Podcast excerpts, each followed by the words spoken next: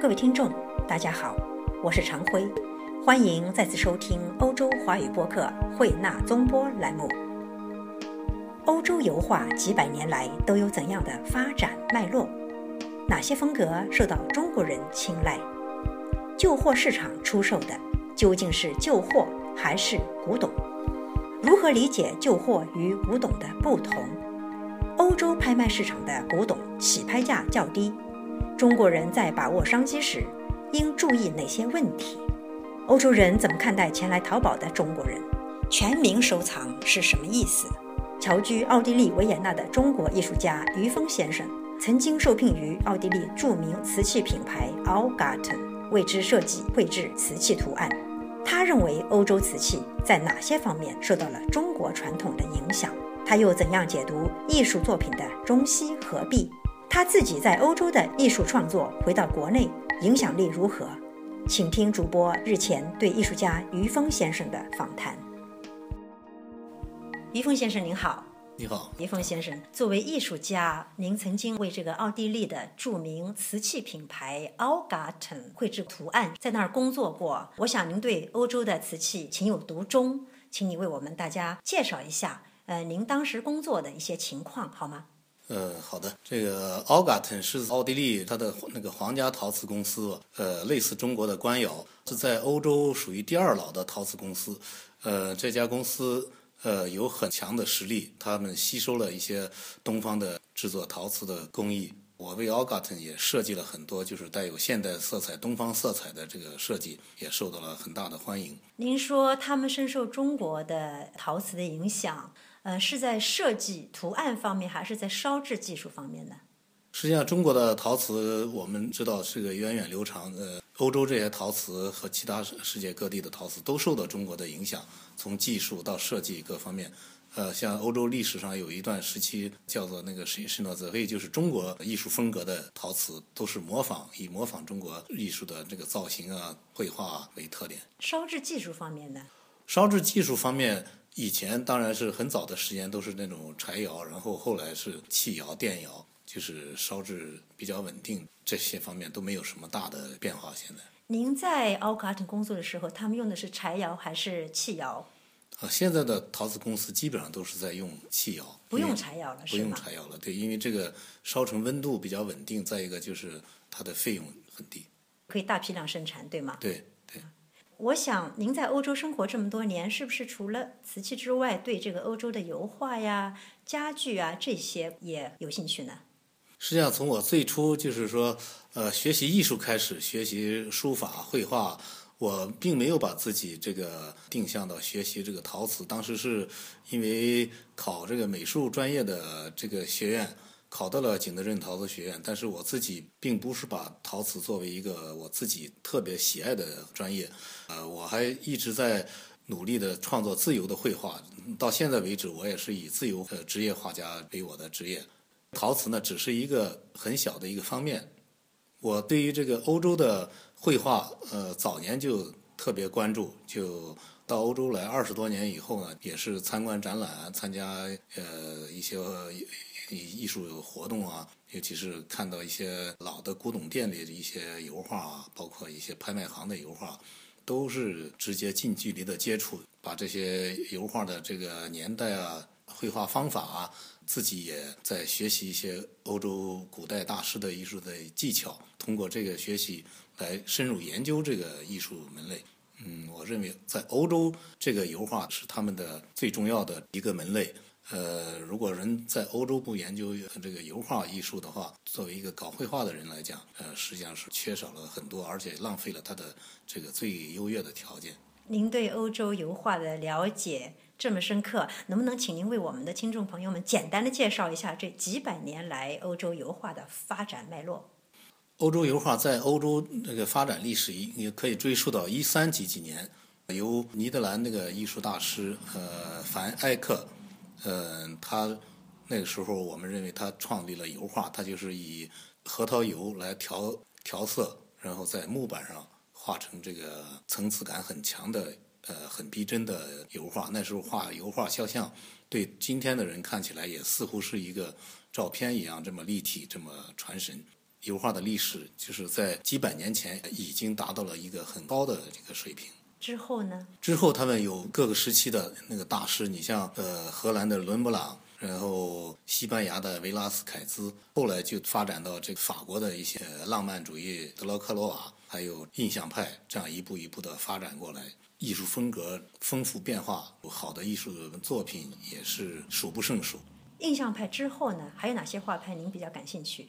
印象派我们大家都很熟悉的印象派之后，这个梵高的作品，再有马蒂斯的，包括后来德国表现主义的一些呃强烈的油画作品，都是很有感染力。对，野兽派是那个后来马蒂斯在法国人们冠之于他的画风的，当时是讽刺性的一个名称。但是后来我们也都知道，这些大师在历史上取得了这个这样的成就，给艺术历史带来了这个丰富多彩的一个面貌。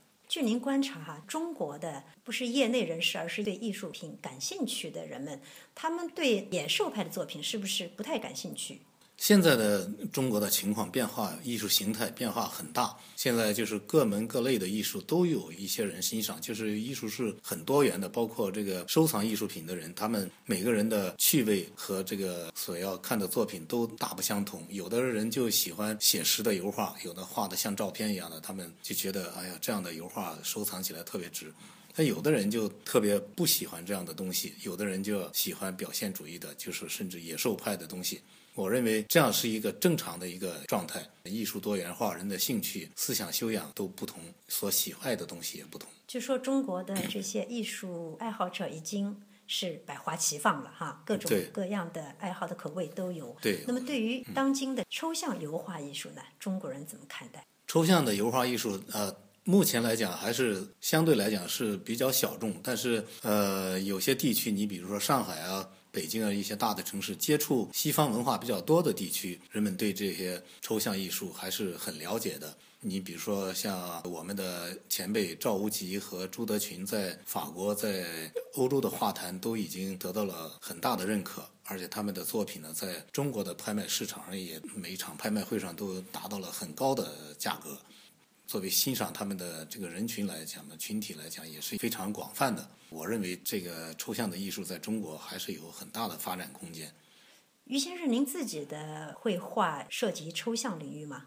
我的绘画也走过了好多历程。你要从小开始学习中国传统的水墨，像八大山人徐渭，当时都是我的这个心中的偶像。后来为了考进美术学院，必须学习西方的技术，素描、色彩。这个当时就把那个俄罗斯的列兵就作为一个最神圣的一个 目标，嗯，然后到了西方以后，然后知道这个油画的源头在于欧洲中心的这个地带，就专门在深入研究了西方的这个油画技法，嗯，又加上自己在陶瓷学院、呃奥地利陶瓷公司工作过，就对欧洲如何来做这个陶瓷工艺方面也是学到了很多优秀他们的优秀的东西。是不是这些东西反映在您的绘画主题中了？他们可能不是很直接的，但是我觉得，就作为对于呃材料工具的那种要求来讲，可能经过了这个时期以后，对我来说是一个更应该是得心应手的一种呃掌握吧。这样在画面上，可能潜在的一些东西就会反映出来。我自己呢，就是又后来就把这个书法融入这个绘画，创作这个中国的这个抽象水墨绘画。后来再把这种抽象的水墨绘画的效果，用油画的材料来表现在画布上。对欧洲观众来讲呢，既有这个抽象绘画的现代语言，但是在效果上呢，又具有东方这种艺术的一种神韵，这个就得到了广泛的认可，作品很有特色。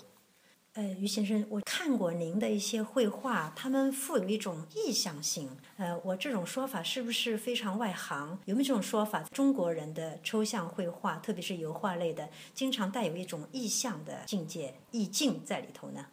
这个是要看每个艺术家他的自己的努力方向。对于我来讲，我是把这个中国书法的一种意象和这个水墨作品的一种笔墨情趣，用油画的材料表达出来。我觉得你也。很能够理解我的作品，呃，这种意象、意味啊、写意啊这种东西，包括意境，在抽象绘画当中也完全可以体现出来。欧洲的抽象绘画呢，我认为还是有它的优点，也有它的不足。不足地方，我认为他们就太直接的强调于这个画面的冲击力啊，有一种甚至有一种破坏力啊，不像我们东方注重它的内涵，注重一种语言线条因素的一种意象表达。您的作品也在中国参展吗？近些年来，在中国，呃，经常参加中国的艺术群展啊，自己呃有很多的这个个展在中国展出。在国内，我也赢得越来越多的观众。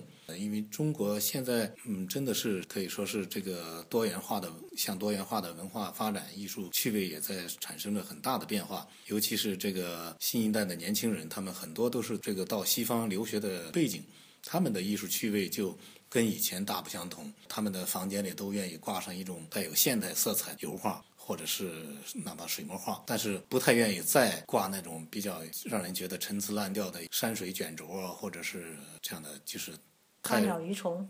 对，就是太没有艺术新意的这个作品。嗯，在国内的艺术评论家就您的绘画所写的呃艺评，这些艺评中间，您有没有发现他们关注的是您画面中一些中国元素？比如说刚才我看到的一些意象的东西，还是更多的去寻找一些你和西方绘画相关联的元素呢？那我认为他们对我评价比较高，也是我自己多年做的这个努力的方面，就是说。我用了一个西方形式，但是里面深藏着一些中国的笔墨情趣。你比如说，我常年练习书法的目的，都是为了在绘画效果上达到与众不同的东西。我自己从来不以书法家自居，虽然我是真草隶篆都能够写得很也很精到，但是呢，我是把这些书法当中的宝贵的因素用到绘画上面。这个在西方一个艺术家他又达不到，所以我是就找这样的一种切入点。嗯，在中国，呃，您和这些艺术爱好者们在交流的时候，是不是发现他们对欧洲的艺术，特别是比如说油画啦、瓷器类，甚至家具类的古董也很感兴趣呢？现在在中国可以说面临的一个是一个我们说全民收藏的时代。全民收藏怎么解释？嗯，就是说一个广大的群体对古董啊、艺术品啊，这个都有极大的兴趣。我们呃，大家很清楚，很像那个潘家园。如果周末的时候，我没有计算过多少人次，但是可能有几万人或者是更多的人在呃古旧市场上在在淘货，在淘货，在在看，是吧？你说看的是中国的古董吗？对，就是在在我就说，在中国的这样一种现象，在每个城市、大城市都有一个这种古旧古玩市场。嗯，他们对于呃欧洲的古玩，是不是能够通过这些古玩市场或古董市场收到一些？嗯，因为以前很很长时一段时间以来，呃，中国大众对欧洲的东西还是了解的很少，因为没有这样的机会嘛。我觉得就是二三十年来，从一个全民收藏这个中国古董的一个状态，现在起了很大的变化。因为现在到欧洲人来旅游的人多了，这个留学生回到中国带些东西也渐渐多起来。我觉得这个在中国在收藏圈子里面，渐渐的在形成一种收藏欧洲艺术品的这样一个潮流，可能这种趋势会越来越强，对于欧洲艺术品的这个兴趣。会越来越大啊！刚才您几次提到这个旧货市场，呃，我们也谈到了古董这概念。现在我很想问问您，旧货和古董之间到底是什么样的关系？什么叫旧货？什么叫古董？是不是在旧货市场出售的叫旧货，到了拍卖行的才叫古董呢？嗯，这个里面也没有一个很清楚的界限，但是我们要把这个这两个概念了解清楚，还是很有意思的。因为如果说呃我们在旧货市场买买到一件很古老的东西，艺术性又很强，而卖的人呢，他是把它当成一个老东西，实际上我们也说的可以把它命名为一个旧货，这样出售的话。实际上就是我们所说的捡漏，你就用了很少的钱买的一个很有价值的东西，而且尤其欧洲这里呢，一些老东西，这里很多人年轻人继承了家里的东西啊什么的，在欧洲人呢可能有一种倾向，老的东西啊，这年轻人不是太喜欢，他们呢随便几个钱可能就愿意出手，这个呢对他们来说是旧货，但是反过来呢，很多这类的东西里面我就见到过很多，实际呢我自己的认识呢，他们就是一种古董。比如说，十九世纪的一个烛台，十九世纪的一个雕塑，对我们中国人来讲，它是一个特别稀奇的东西，而且那时候的工艺水平也达到了一个很高的水平，材料方面用的也没有掺假什么的。它对我来讲就是一个很有价值一件古董，但这里的一般人来讲会把它当成一个旧货。所以你把这样的东西收到手里，放到中国的市场上，它就是一个很有价值的古董，那个价值就会大大不同。所以我们要有很清楚的头脑去认识这样的东西。嗯，于先生，我刚才听您说，您来我们演播室之前哈，去了中欧最大的一家拍卖行，叫多路泰。呃，您在那儿看到了哪些藏品或者说拍卖品？呃，多路泰这家拍卖行，我很早很早以前就去过。那个我去的时候，那时候还应该是十多年前吧，我几乎碰不到中国人在那里看东西。这几年呢，我看到中国人去的渐渐多起来。这家拍卖行呢，应该是说在欧洲历史上是一家不知道是不是呃最老的，但是它是非常老的一家拍卖行。只不过它后来的发展不像苏富比或者是。佳士得这样的这么有名，但是我认为实际上他的资历可能比他们更老。他们这个每年有许许多多的大小拍卖会，也有非常多的好东西。但是实际上刚刚你讲的那个问题，但是进了拍卖行的东西，在欧洲这里也并不是全部都是古董，一个是也也有一些老的嗯旧家具，我们可以称它为旧货。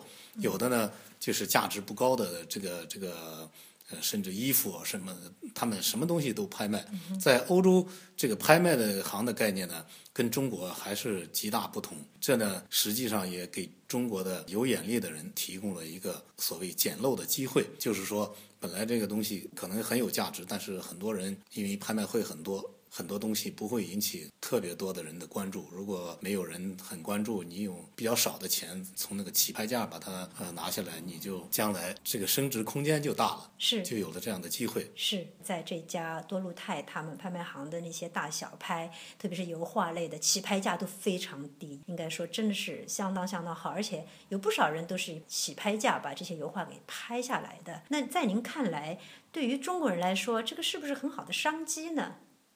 嗯，这里面呢，肯定目前来讲，我觉得在欧洲这个购买艺术品是一个绝好的一个机会。为什么这么说呢？因为目前经过几十年的这个经济增长，中国已经远远就是说有实力的人，也，比以前远远增多。再一个呢，就是欧洲经济这些年来一直处于比较低迷的状态。另外一个方面就是欧洲传下来了大量的艺术品。有的艺术品呢，真的是不被这里当地人，因为东西多嘛，就不再觉得有多么大的价值。但是呢，这里面存在另外一个问题，就是这个购买者，就是说这种这个机遇，谁能能把握住，是要看这个面对这些东西的人是不是有这种眼力。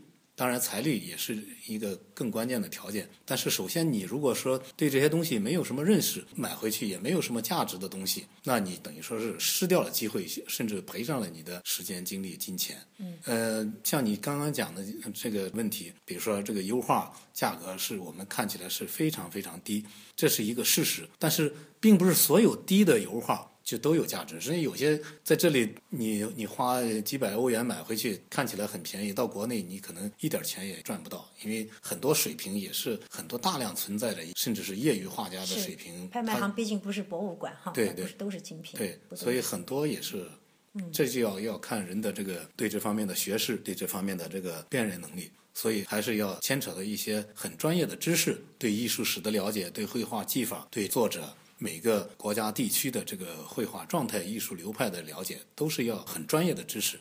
于先生，您知道吗？我曾经和这个多洛泰里面的工作人员聊过一次天，他们说对中国人来这儿呃拍这些油画啦、古董啊，一方面也很高兴，因为中国人口袋里挣的钱比较多的；另外一方面吧，有些提心吊胆。为什么呢？因为他们常常会不守规矩。哎，我说怎么样的不守规矩？他们说，比如说付款问题啊，拍完了又说不愿意付这个钱了。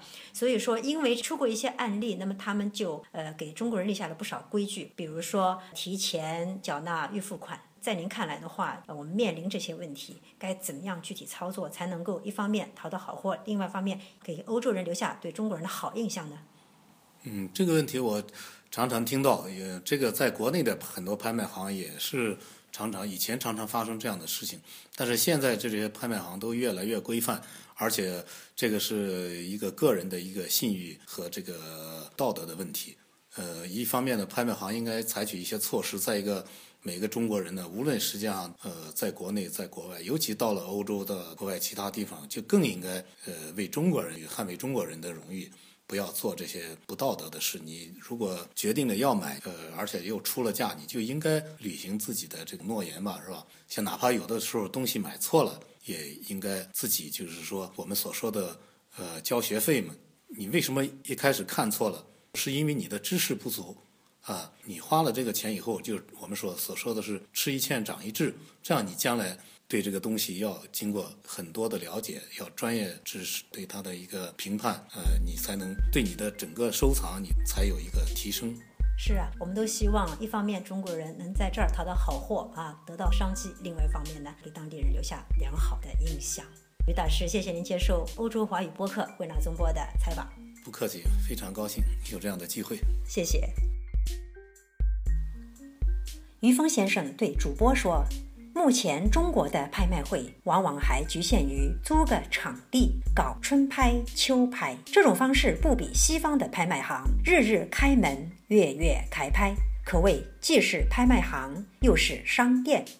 或许等中国的拍卖行在操作上与西方的完全接轨了，全民收藏的意义会更上一层楼。”密保人的心态会更放松，目光会更有力，足迹会更遥远，对旧货与古董千丝万缕的关联也会更具鉴别力。各位听众，今天的节目到此结束，感谢收听，我们下次再会。